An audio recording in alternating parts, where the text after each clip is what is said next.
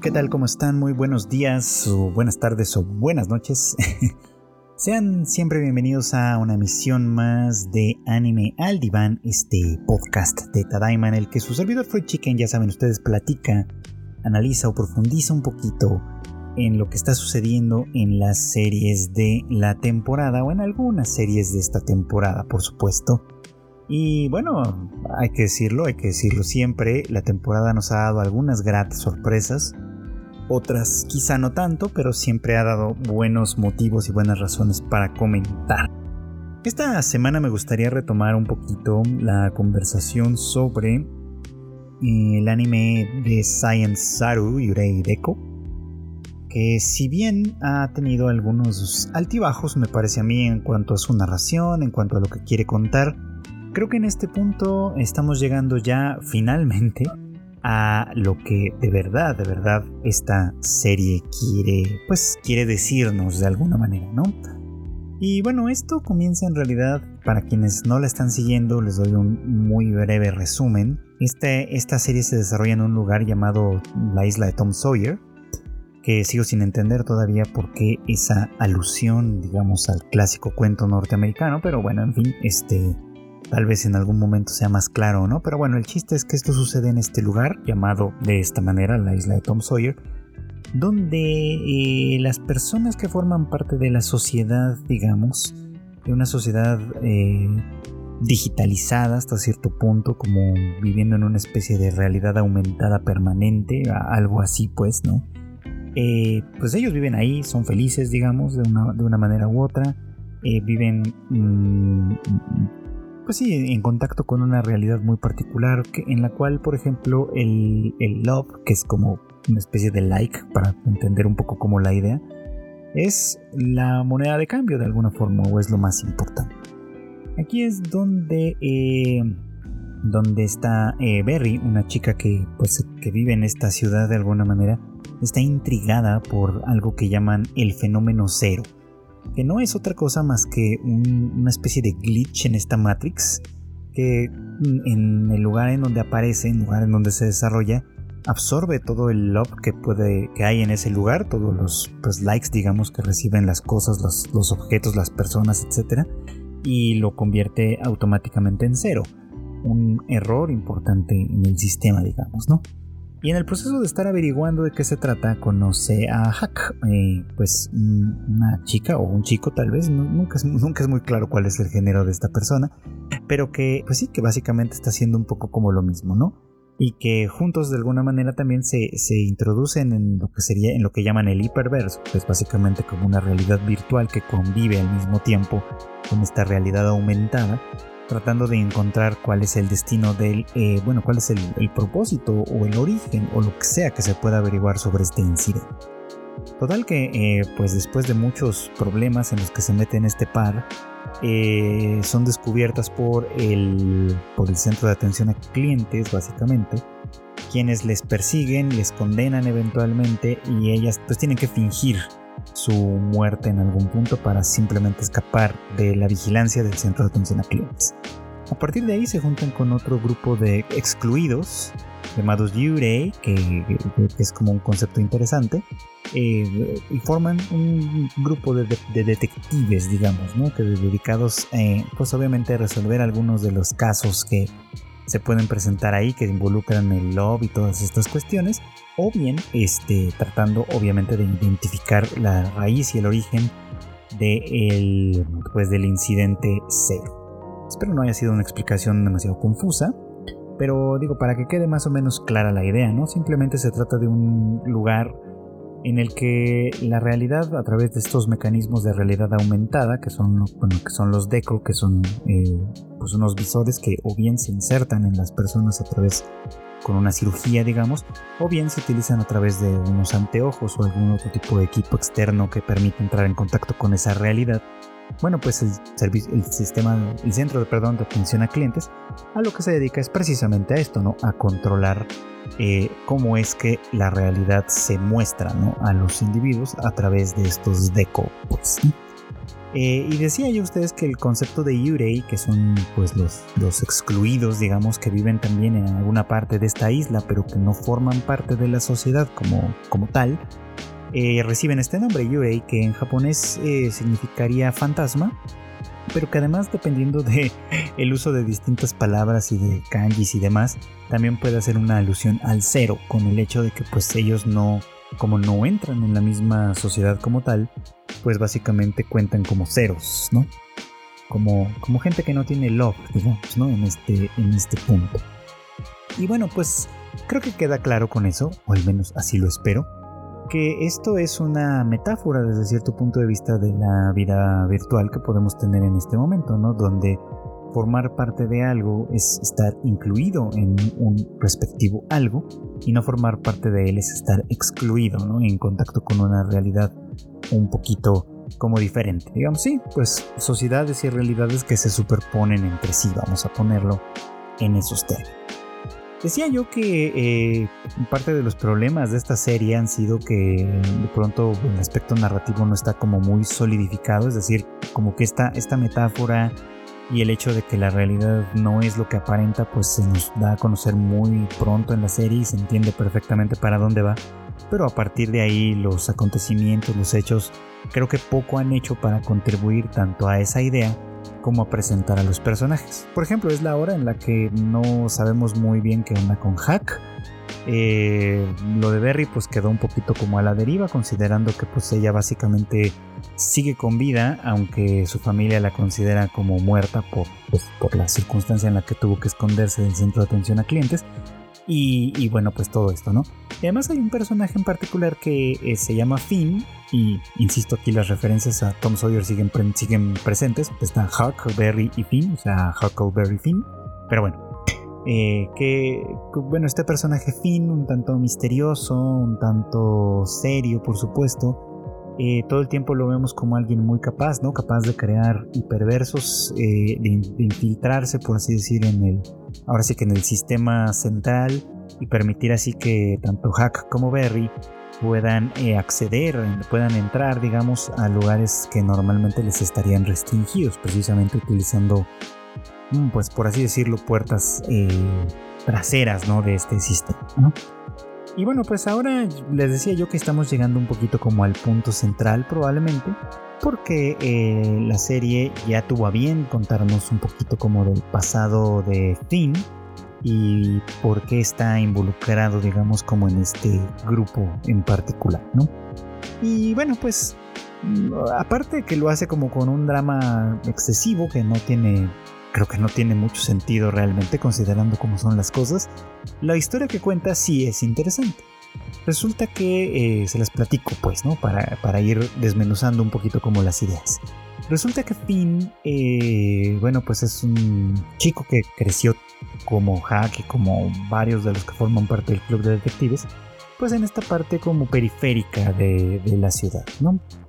Eh, y además, pues él en particular, él personalmente, digamos, es alérgico a los Deco, de tal manera que eh, pues no, no puede usar ni siquiera los que, los que o sea, no, no, no hablemos del que se inserta con cirugía, digamos, no puede usar tampoco los externos porque inmediatamente empieza a manifestar signos de enfermedad, digamos, ¿no? De malestar. Eh, y bueno, él vive en este, en este lugar periférico donde pues está con sus amigos, juega, tiene una familia, en fin, pareciera que las cosas no le van tan mal, pero las personas que viven en la periferia eh, pues de alguna manera anhelan eh, formar parte de, de, de la sociedad eh, como tal, digamos, ¿no? O sea, anhelan formar parte del sistema, digamos así, ¿no? Entonces en esta región, en esta zona, pues son relativamente recurrentes y comunes los deco eh, ilegales, ¿no? Y por lo tanto la acumulación ilegal de log, ¿no? Eh, suena un poco como extraño, pero, pero pensemos un poco como en esto, ¿no? Se trata de una sociedad perfectamente bien dividida, separada, de los que están dentro, eh, pues tienen acceso a todos los beneficios reales o imaginarios de formar parte de la sociedad, y los que están afuera, pues no, ¿no?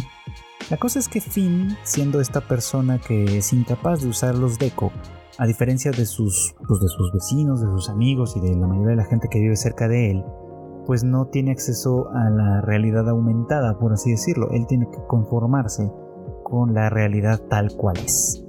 Y, y esta realidad es muy poco alentadora, ¿no? Porque pese a que pues él no parece ser infeliz en el lugar en el que ha crecido, muy pronto se da cuenta que la basura que se acumula en, en, en, la, pues, en la zona en la que él vive es una... Pues, pues vamos, está multiplicando, ¿no? Y crece y crece, por supuesto, su cantidad. Y pues al vivir a un ladito de la planta de procesamiento de desechos, pues todo da a pensar que o bien el, el, el consumismo ha ido demasiado lejos, o bien la planta no está funcionando, o algo entre las dos cosas. Siendo pues Fina una persona muy muy inteligente, aprovecha un, un Deco un tanto antiguo que le, le obsequia un, una persona con quien vive, para investigar qué es lo que está sucediendo, porque eh, pues también con una vista muy sagaz en ese sentido, Finn se da cuenta que eh, los habitantes de, de la zona en la que él se encuentra pues están empezando a presentar cada vez más y más enfermedades y malestares, y él pues asume correctamente que es por causa de la basura. Entonces eh, reúne él toda la información posible, hace una investigación muy muy rigurosa de lo que está sucediendo con la planta de procesamiento de desechos, y utiliza su Deco en algún punto para eh, ingresar al centro de atención a clientes y dar a conocer la información que ha reunido, ¿no? Que básicamente explica de una manera muy, muy detallada que eh, la planta de procesamiento ya no está funcionando adecuadamente y que por lo tanto eh, pues se están llenando de basura. Y es ahí donde pues suceden cosas muy trágicas para Finn, porque primero que nada el centro de atención a clientes no reconoce su Deco como un usuario válido del sistema, por así decirlo, eh, y eso significa no solo que no toman en serio su, su, su situación, digamos, lo que, lo que, su reporte, sino que eh, motiva o implica pues, ¿no? que, que luego la policía, digamos, del centro de atención a clientes se presente en, en, en estos arrabales a, a, a confiscar absolutamente todo lo que, lo que no está permitido, digamos, ¿no? Es decir, les quita los decos, les este, confisca todo el lob que pudieron haber reunido de cualquier manera, en fin, o sea, básicamente los devuelve a todos ellos a una, a una situación anterior a esta, eh, pues sí, a esta, a esta infiltración, digamos, medio eh, ilegal desde ese punto de vista, pero que formaba parte también ya de su estilo de vida. Eh, pues viendo, viendo esta situación, por supuesto que Finn es repudiado por completo por la gente, y, y así como el centro de atención a clientes no escucha su queja de que eh, pues el centro de procesamiento no funciona, sus vecinos y demás pues tampoco escuchan su... su Eh, pues lo que tiene que decir al respecto, ¿no? Que lo que él estaba tratando de hacer era algo bueno para la comunidad, que básicamente las enfermedades que estaban presentando se deben a que el centro de atención a clientes no está haciendo su trabajo, y que pues por lo tanto ellos tienen derecho o tendrían derecho a exigir cosas, ¿no? Y bueno, pues por ahí se dice una verdad, una triste verdad en este caso, ¿no? Y es que esta sociedad, tanto la que pertenece a como la que no pertenece, ha llegado a un punto en el que prefiere no ver la realidad, prefiere ver aquello que se les presenta a través de los Deco.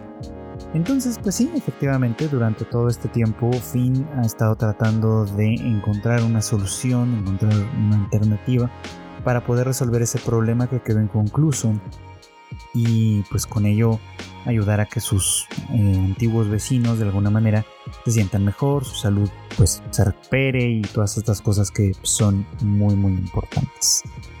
Eh, bueno, pues digo, y al contarnos esta historia no es que la serie Yurei Deco esté haciendo algo, mmm, algo ya más novedoso, digamos, en realidad está oscilando sobre la misma idea principal, pero poniéndola en un terreno muchísimo más, ¿cómo decirlo?, mucho más concreto, digamos, ¿no? Al contarnos la historia de Finn y del barrio del que, del que proviene, nos está explicando cómo eh, esta división social que está establecida y sostenida entre los de dentro, por así decir, y los de fuera, ¿no?, tiene efectos muy muy claros en la realidad, ¿no? Una realidad que además activamente se oculta. Y bueno, insisto en que eh, lo que pues lo que Yurei Deco hace con esto, con esta, pues sí, con esta, con esta construcción, digamos, con este setting, al final de cuentas es mostrarnos, ¿no?, cómo eh, pues el gobierno en este caso, ¿no?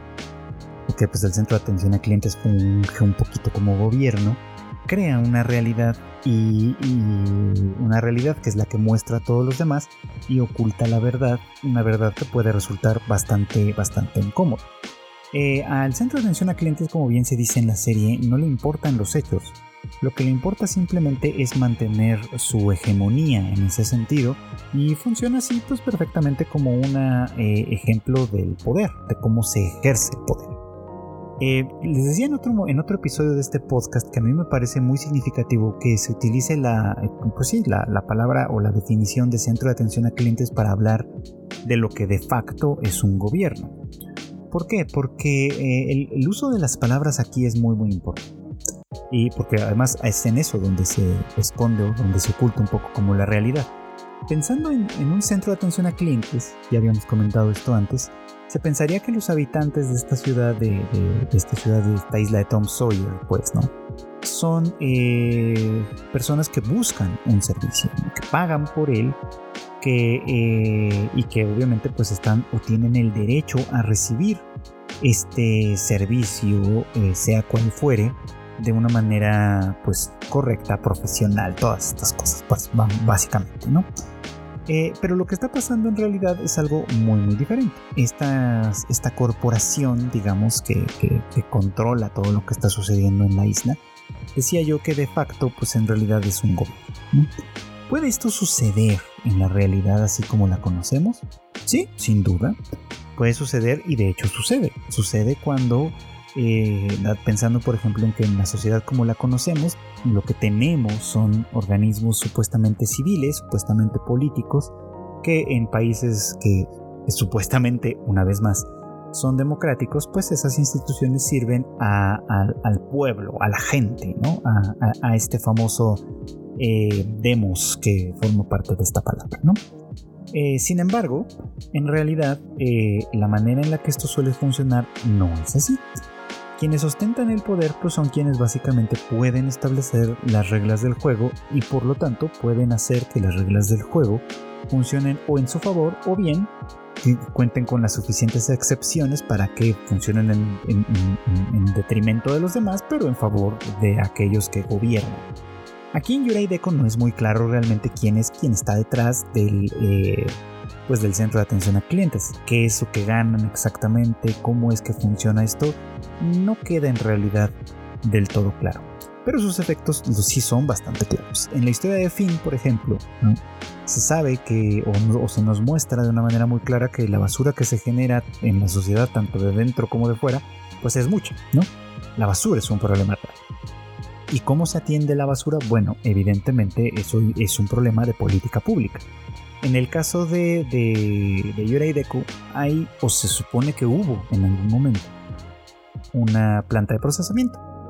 Eh, idealmente, me imagino, en algún punto funcionó bien, o lo suficientemente bien, como para que incluso las personas que no formaban parte de la sociedad como tal pudieran vivir mmm, pues con relativa eh, higiene y todo esto, ¿no?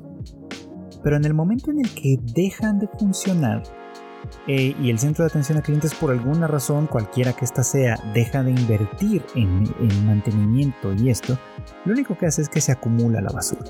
Y la manera de mantener esto fuera de los ojos de todos los demás es utilizando la ventaja de la realidad aumentada. El tema con la basura es importante, porque, o sea, basura puede, puede significar una metáfora de un montón de cosas, tanto la basura concreta, que es un problema real, como la basura, eh, eh, pues no sé, ideológica, política o demás, que también puede estar ahí y que también puede ser disimulada gracias a la realidad aumentada. En este caso es muy claro, ¿no? O sea, los habitantes de los arrabales, eh, usando sus decos, eh, pueden no ver la basura, ¿no? Pueden estar eh, viviendo en un mundo de mentira, sabiendo que están viviendo en un mundo de mentira y prefiriéndolo activamente así, porque el mundo de verdad es demasiado horrible, demasiado invivible, digamos, ¿no? Entonces Finn es una de estas personas que se da cuenta de esta realidad y que quiere cambiarla, pero cambiarla es incómodo. ¿Por qué? Porque implica, eh, como, como le sucedió efectivamente, implica ponerse eh, en, en contra del statu quo, que si una sociedad dada, en este caso el barrio de Finn, se ha acostumbrado a la basura, ha decidido y ha optado vivir en ella y prefiere no, eh, no mover demasiado porque, pues sí, porque ya están habituados a esto y porque ya funcionan así de alguna manera, pues cualquier persona que intente cambiar las cosas va a ser considerado como alguien negativo, ¿no? Como alguien que no merece que se nos acerquen, que no merece, pues sí, que vivir en esta comunidad, digamos, ¿no? Así que vale la pena que ustedes piensen, por ejemplo, en todas las personas que hablan constantemente de eh, la positividad, digamos, ¿no?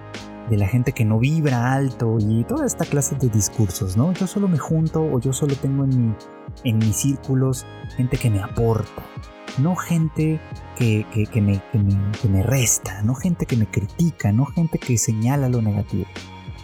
En esencia esto es lo que está sucediendo, ¿no? Somos, eh, cuando escuchan o vean o lean a alguien decir algo, algo parecido, como que no, no quiero acercarme a gente tóxica y todas estas palabritas de moda que de pronto podemos ver por ahí diseminadas en redes, gente que me suma, gente que me resta, en fin, todas estas, todas estas expresiones, pues lo que están viendo básicamente pues es a la gente del barrio de Finn poniéndose el deco y negándose a ver la basura, la basura real que pueden llegar a tener enfrente. Ajá. Y por supuesto negando con ello los efectos de todo esto, ¿no? Los efectos que hay por ahí. En el caso de la, del, del barrio de Finn es muy claro lo que está sucediendo, ¿no? La basura los enferma. Y cambiar eso implicaría ponerse en contra del centro de atención a clientes. Y ponerse en contra del centro de atención a clientes pues es algo, una tarea muy peligrosa y muy difícil. Entonces, eh, pues es mejor no hacer nada desde ese punto de vista. Es mejor eh, ponerse los deco eh, y, y aunque sea, aunque sea muy poco el love que se puede recolectar de esa manera medio ilegítima, vivir con ello, ¿no? Y aguantarse porque pues así son las cosas. Y si alguien quiere salir de aquí, pues que haga todo su esfuerzo y todo lo, haga todo lo posible para, para librarla, porque en realidad pues el mundo es justo, ¿no? Y así es como tiene que ser. Y eso es interesante porque al final de cuentas lo que está sucediendo, porque aquí es muy claro, es que Finn está eh, pues tratando de hacer una lucha, ¿no? Una lucha personal Eh, para recuperar el barrio en el que creció, para mejorar la calidad de vida de, de esa gente, de esa gente que lo desprecia, por supuesto, ¿no? Y al mismo tiempo, pues, a, hacerle un frente o, o presentarle una, una oposición, por, por mínima que sea, a eh, pues el centro de atención a clientes que ha decidido dominarlo todo. De ahí que pues pienso que un poco como que el drama eh, que, que Yurei Deco hace cuando Finn pues se enfada con los demás, dice que los está utilizando en realidad y los rechaza y los manda lejos de sí mismo, pues es un poco como innecesario, porque si alguien puede entender lo que significa vivir en esta frontera de, de lo ilegítimo desde el punto de vista del poder, pues son precisamente los compañeros del de club de detectives Yurei, ¿no? Entonces ese drama creo que era completamente innecesario.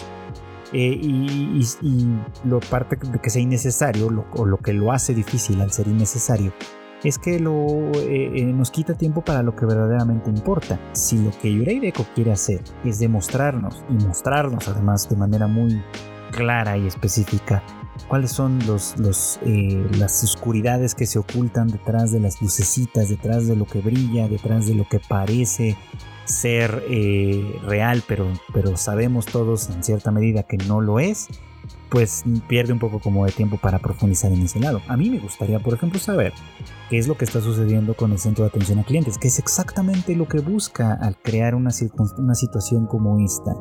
¿Qué es el, ¿Cuál es el beneficio que, que, que los que están dentro de la sociedad ganan? Y obviamente, ¿cuál es el papel que tiene el, el incidente cero en todo esto? Porque tal vez sea una cuestión del sistema, tal vez sea otro revolucionario, otro rebelde como, como el propio Finn, no lo sabemos hasta ahora, pero para entender contra qué se rebelan y por qué se rebelan, si es que es, es eso lo que está sucediendo, o, o, o si es una manipulación más del centro de atención a clientes, sea como sea, necesitamos saber qué pasa ahí.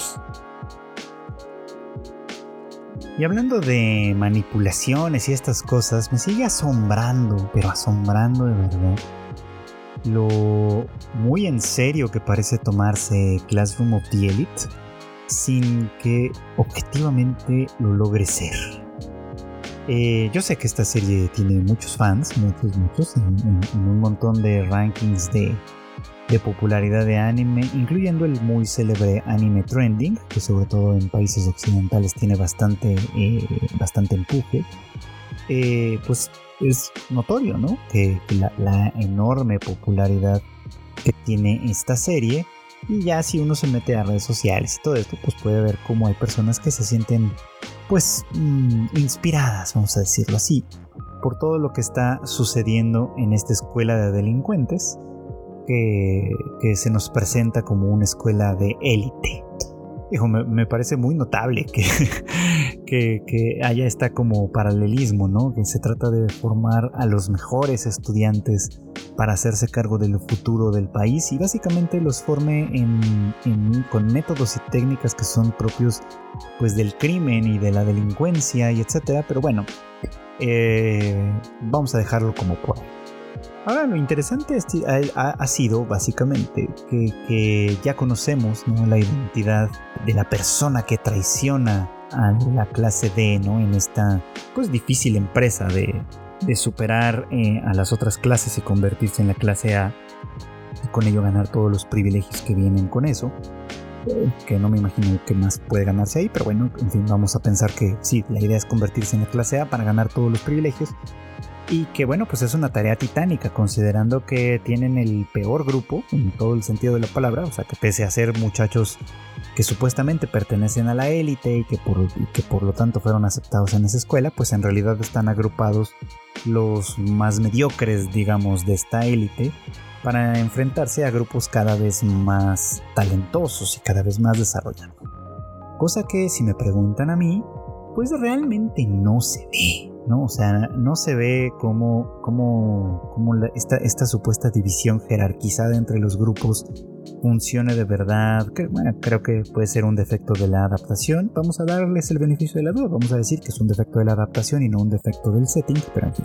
Ya conociendo a la persona traidora, que no es otra que Kushida, cosa que no debería sorprenderle a nadie, considerando el tipo de persona doble cara que se nos mostró que era desde la primera temporada, me parece bastante gracioso y, y difícil de creer o inverosímil desde ese punto de vista. Todo es, que todo el planteamiento de este último, de estas últimas etapas haya sido, haya jugado en torno a esto, ¿no? En torno a que Kushida conoce los secretos de la clase D y se los filtra a Ryuen, el líder de facto de la clase C, quien a su vez, pues, utiliza esta información para tratar de adelantarse y lograrlo a veces, ¿no?, en cuanto a, a las a, en cuanto a las competencias constantes en las que se, en las que se ven involucrados todo el mundo en esta, en esta escuela, ¿no? Eh, y digo que todo eso es como muy difícil de creer por varias razones.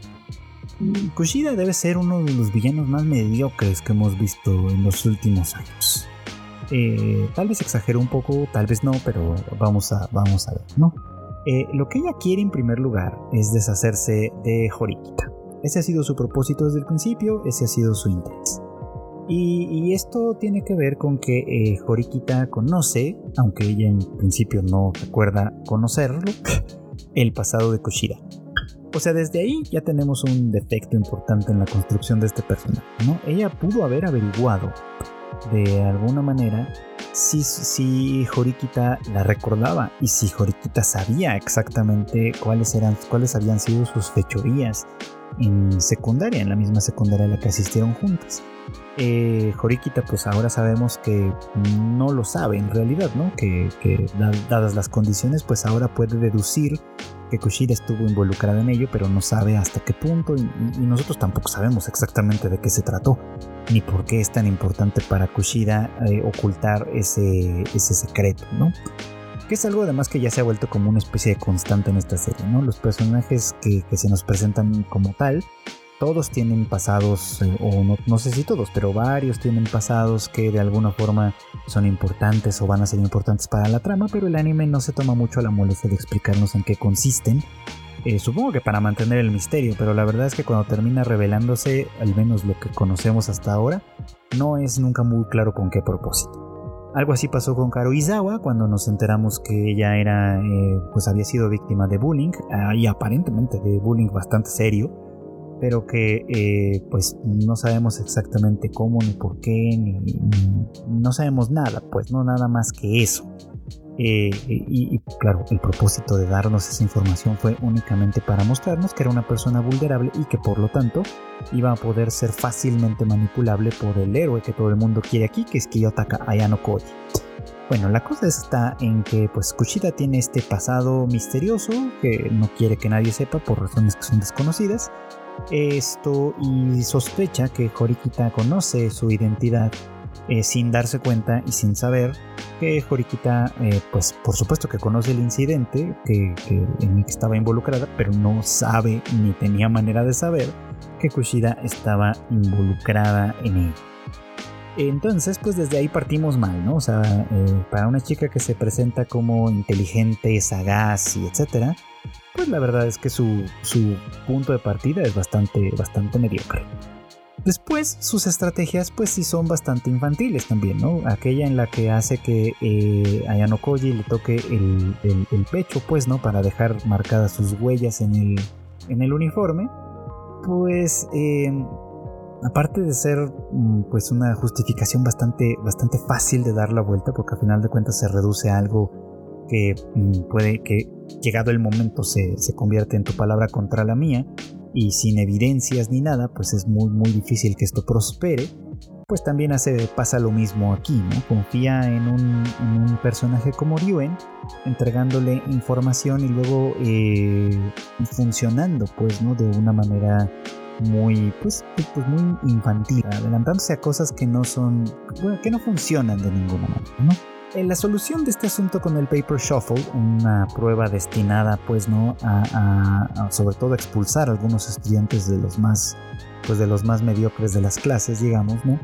Es algo que Kushida quiere utilizar para conseguir la expulsión de tanto de Ayano Koji como de Horikita. Eh, Horikita, pues por lo que ya comenté, ¿no? Ayano Koji, por ser la persona que descubrió eh, que ella es, había estado funcionando un poquito como la traidora en este caso. Eh, de tal manera que, bueno, pues su estratagema, que consistía básicamente en, eh, en crear una serie de preguntas este, propias, con las cuales iba a traicionar la confianza de su grupo y al mismo tiempo tener ella las preguntas correctas para poder resolver el dichoso examen que se les presentaba, eh, pues termina siendo truqueado, termina siendo invertido, porque básicamente pues todo mundo puede, puede prever la circunstancia que se presenta, ¿no? Y en este caso es que eh, eh, eh, lo de las preguntas, las pruebas, perdón que me interrumpa aquí mismo, pero las pruebas que, las, que la escuela eh, ofrece para establecer esta situación de competencia entre los distintos grupos son demasiado elaboradas y sus efectos no son muy claros en realidad. Qué es lo que pretenden lograr, etcétera, no son muy claros. Están construidas con, con la idea de, que, de demostrar cómo, insisto, los personajes más sagaces son capaces de ver los efectos eh, secundarios, digamos, de las reglas y de las restricciones que se establecen, y con base en eso actuar y, y poder adelantarse a los hechos. Pero en la realidad pues no son, no son reglas que realmente manifiesten o realmente demuestren que se está poniendo a prueba la habilidad de los estudiantes más allá de esto, básicamente. Entonces, en este caso consistía básicamente en que eh, cada grupo iba a elaborar preguntas para que las respondiera otro grupo. Ajá. De tal forma que eh, lo importante era importante el secreto, ¿no? O sea, como todos los grupos están en competencia unos entre sí, es importante que los otros grupos no sepan de antemano cuáles son las preguntas que se van a entregar. Entonces, si todo el mundo siguiese las reglas eh, tal cual se establecen, pues simplemente cada grupo estudia, cada grupo prepara su, su, su estrategia, digamos, para hacer lo mejor posible por su cuenta, y a final de cuentas así se resuelve. La cuestión es que aquí no sucede eso. Lo que sucede, en cambio, es algo bien diferente. Es que eh, los distintos grupos se van poniendo de acuerdo, o se pueden llegar a poner de acuerdo, para sabotear el trabajo de los otros y viceversa. De ahí la importancia de que existan traidores. O sea, de ahí la importancia de que Ryuen descubriese a sus traidoras, las traidoras que están en su grupo, y que básicamente son personas, otro, otro par de estúpidas básicamente. Personas que disfrutan de molestar a la gente, que en ese proceso fueron, eh, digamos, como identificadas por Ayano Koji, y que este, básicamente utiliza lo que sabe de ellas, la información que tiene de ellas, para chantajearlas y hacer que ellas le entreguen la información de la clase C que él necesita. Kushida pues tiene la motivación que ya les platiqué. Entonces, eh, digo, por un lado no se ve dónde está la élite. Todos estos estudiantes son bastante estúpidos en términos generales para, para hacer gra- grandes planes y etcétera. Y por el otro, pues la manera en la que resuelven sus, sus conflictos, digamos, pues también termina siendo bastante, pues bastante limitada, digamos, como en esto, ¿no? Eh, por eso creo que la serie resulta un tanto frustrante para mí, porque supuestamente quiere vendérsenos como algo que, en la que el, el ingenio y la brillantez de los oponentes, Ayanokoji, Ryuen, Horikita, en fin, todos los personajes que de alguna manera aparecen e importan en esta historia, pues sea lo que va movilizando las cosas. Sin embargo, rascándole un poquito a lo que estamos viendo en cada momento, de lo que nos damos cuenta es muy sencillo, ¿no? Primero que los que, que las, las, eh, las pruebas a las que se someten pues son bastante arbitrarias en general, eh, son complicadas en el sentido de que tienen como muchas eh, cláusulas, por así decirlo, pero en realidad terminan siendo cualquier pavada, cualquier, cual, cualquier tontería. Eh, que las personas que supuestamente mueven los hilos de las clases, en este caso Ayanokoji, Ryuen y demás, eh, pues son supuestamente personas muy inteligentes, ¿no? Eh, brillantes básicamente, ¿no? Porque son capaces de ver a través de esto y poner las cosas en, en hacer las cosas a su favor, por supuesto que sí, ¿no? Y luego pues tenemos a los villanos, ¿no? A la, o a los, a, sí, a los antagonistas en este caso, que supuestamente son muy muy malos, ¿no? O sea, con el diseño de, de Kushida e incluso el, el cambio de voz que se hace, que pues, me parece que es un gran trabajo de su seiyū, haciendo por, por un lado el, el, la voz como chillante dulzona con la que finge ser amiga de todo el mundo, y luego la voz gruesa y los ojos este, duros de la Kushida malvada, que no es más que pues una fanfarrona en realidad, pues termina siendo algo que, que pues visto con, con un poquito de, de, de, de ojo crítico, pues lo, con, lo, con lo que nos encontramos básicamente pues es con una serie que promete algo que en realidad no tiene la capacidad de darle, ¿Mm? eh, y que además pues lo que, lo que plantea por un lado pues es fraudulento, como ya habíamos comentado, ¿no? Esta escuela no es de élite, esta escuela es de delincuencia eh, o de política, que desde cierto punto de vista es casi lo mismo. Entonces, eh, pues sí, sí me parece como muy interesante y todavía un tanto inverosímil que, que se le dé tantísima importancia desde ese lugar, cuando creo que en realidad pues no, no logra cumplir con lo que promete. Ahora que la que por otro lado nos está rompiendo el corazón con cada semana que pasa es pues Made in Abyss.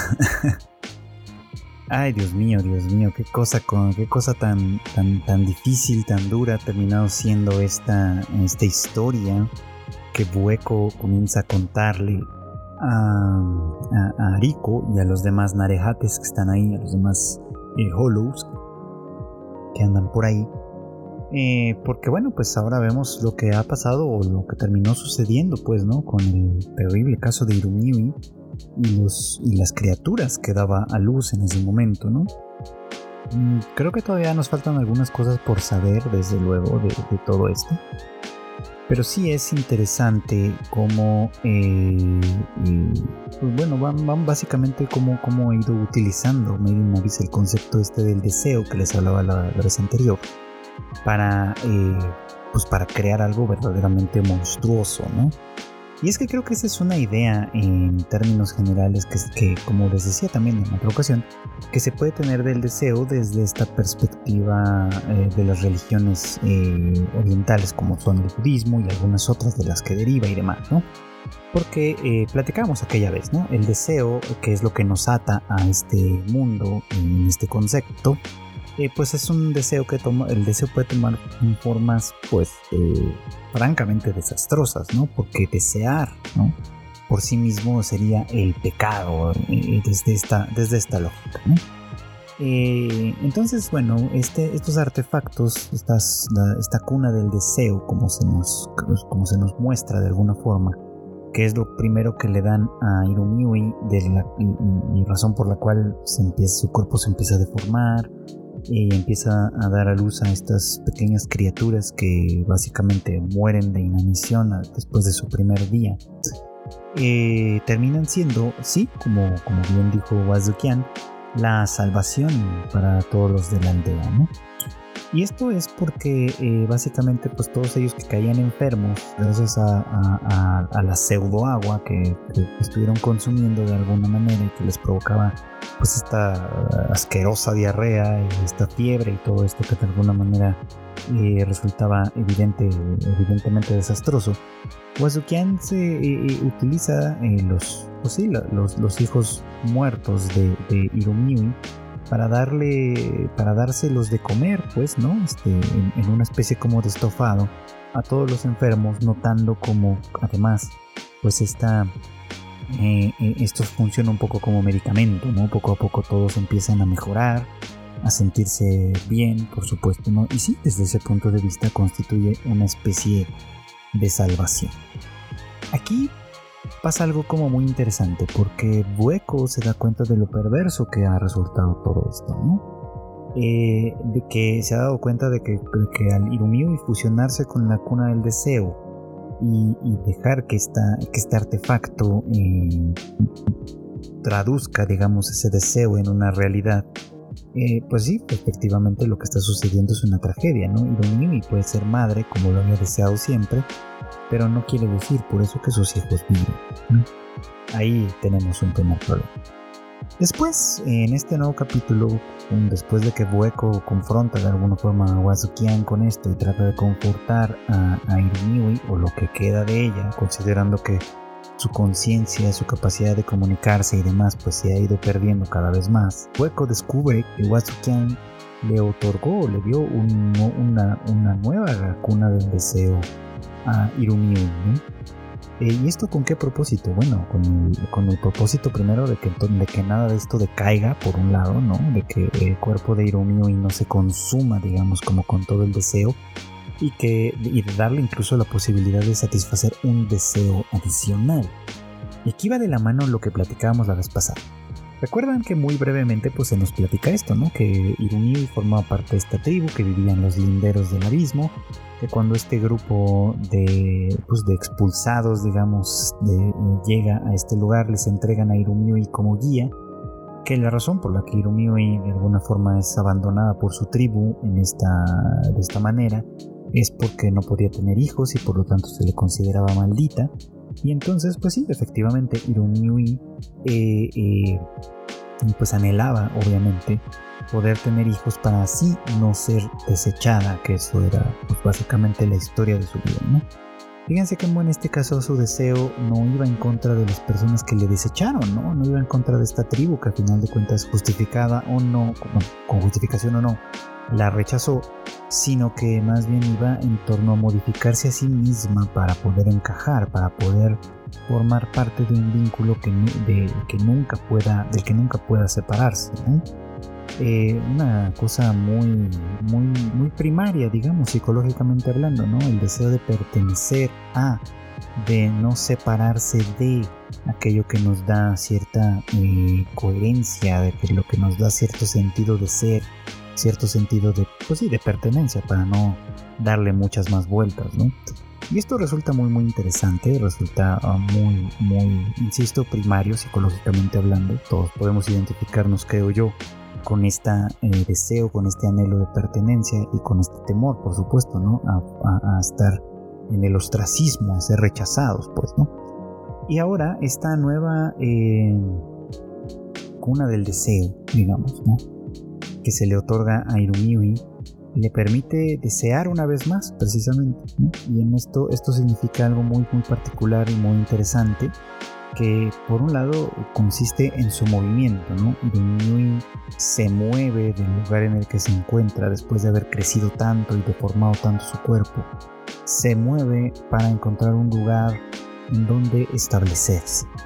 Y seguida ella por, pues por todos los miembros de este grupo, los sobrevivientes cuando menos, Wazukian, Belaf, que estaba prácticamente muriendo tanto de enfermedad como de culpa, ¿no? Porque él también sabía lo que estaba sucediendo, sabía que, era, que se había convertido en una especie de adicto a la carne de los hijos de Hiromiui, pero pues este, sentía culpa por ello y bueno, pues todos estos sentimientos complejos.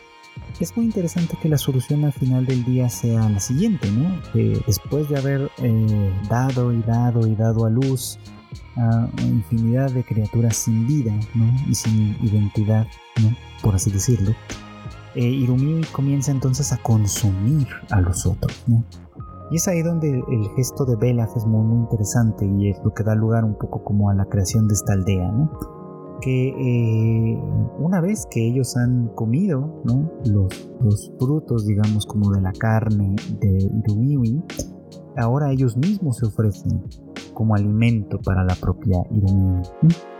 Eh, creando una especie como de círculo simbiótico en donde eh, ya no pueden abandonarse entre sí, ya no pueden separarse de ninguna manera, creando una, una comunidad, una identidad como unitaria prácticamente, ¿no? Creando en última instancia eh, la aldea que, que en la que Riko y Reg están en el en tiempo presente pues visitando, digamos, ¿no? Esta aldea donde los, donde los Hollows, los, los Marejates, Eh, pues viven básicamente, ¿no? Viven esta vida extraña donde no tienen básicamente eh, valor más allá de sus propios cuerpos, por ejemplo, ¿no? Donde el intercambio y la vida cotidiana se convierte básicamente en esto, ¿no? En un, en un constante movimiento, ¿no? Eh, eh, el traspaso, digamos, como de lo mismo.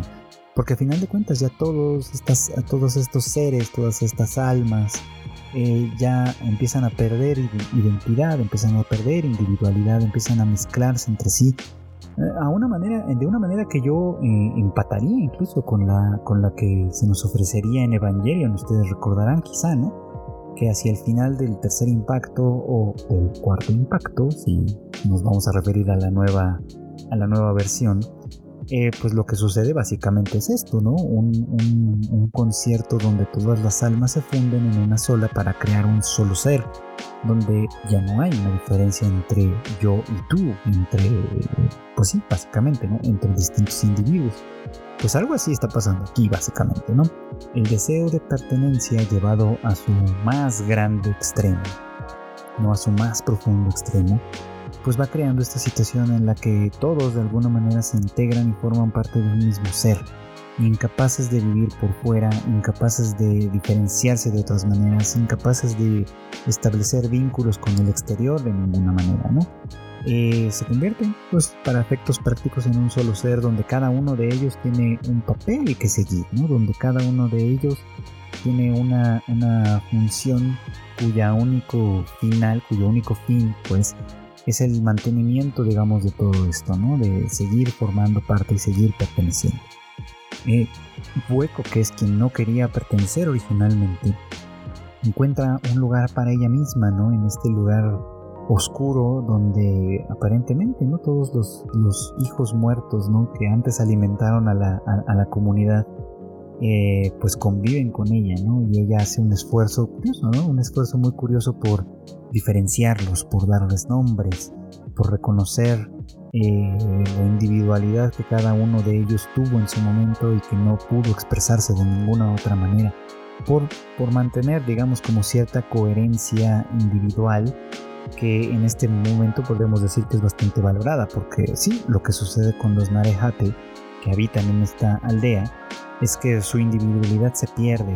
Se han dado cuenta ustedes, ¿no? Que, que como de alguna forma olvidan, ¿no? Olvidan quiénes fueron, olvidan el lenguaje que, que tenían, olvidan todo lo que, lo que les daba cierta identidad como tal, ¿no? Eh, unos más que otros, por supuesto, pero todos de alguna manera implicados en este extraño ecosistema donde todos son parte de un mismo ser. Y esto, desde luego, pues se contradice por completo con lo que Riko, eh, Nanachi y Greg estaban buscando de alguna manera, ¿no? Al adentrarse en las profundidades del abismo, están tratando de eh, afirmarse a sí mismos, ¿no? Entre, eh, eh, en, un, en este territorio hostil, en este territorio que les niega la vida, que les niega un montón de cosas, ¿no? Eh, a final de cuentas, pues este, esta movilización, ¿no?